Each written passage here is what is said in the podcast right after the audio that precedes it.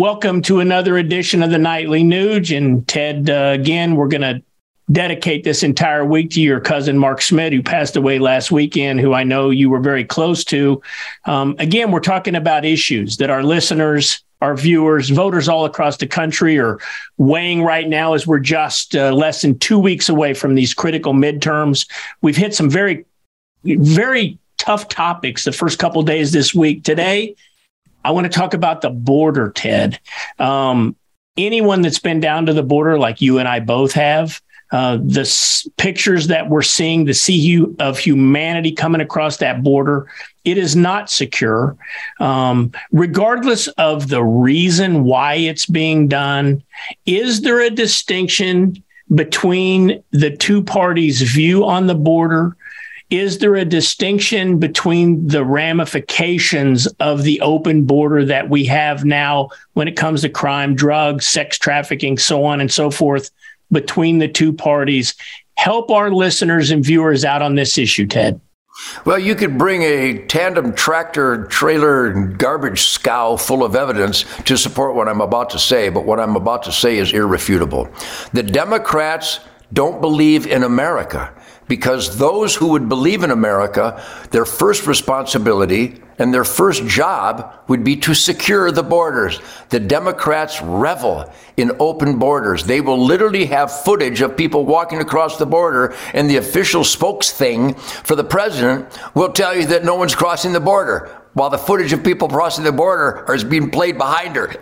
so the distinction is quite toxic. The Democrats literally want to bring in subservient, slave like sheep people that are coming from global hellholes that will take any upgrade possible, which the worst day in America is heaven on earth to a Guatemalan or a Venezuelan or a Cuban or a Mexican. You and so, if they can import a number of these people that are so horny for a slice of freedom, they will obey the insanity and the anti constitution, anti logic, truth, common sense regulations, laws that the Democrats are trying to shove down our throat. Conversely, the, the Republicans and the great Donald Trump proved it that a nation is only a nation when you secure the borders. This is not an immigration crisis. This is not uh, uh, people looking for asylum.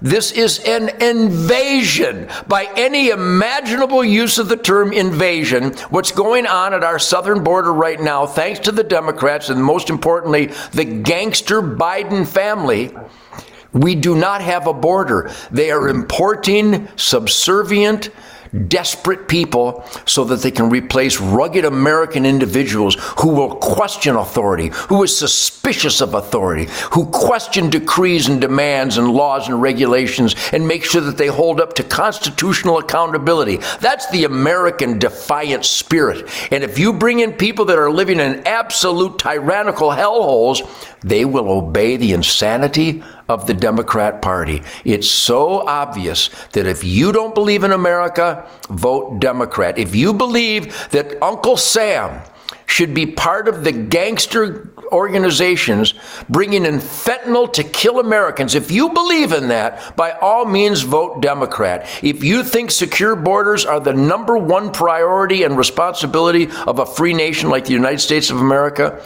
you have to vote Republican. Secure borders define a nation. You know, Ted, you make a great point. Under President Trump, he campaigned on build the wall. He then built the biggest part of the wall. And then once the Democrats and the Biden administration took over, they stopped the wall. And you raise a good point about this unfettered crossing of the border.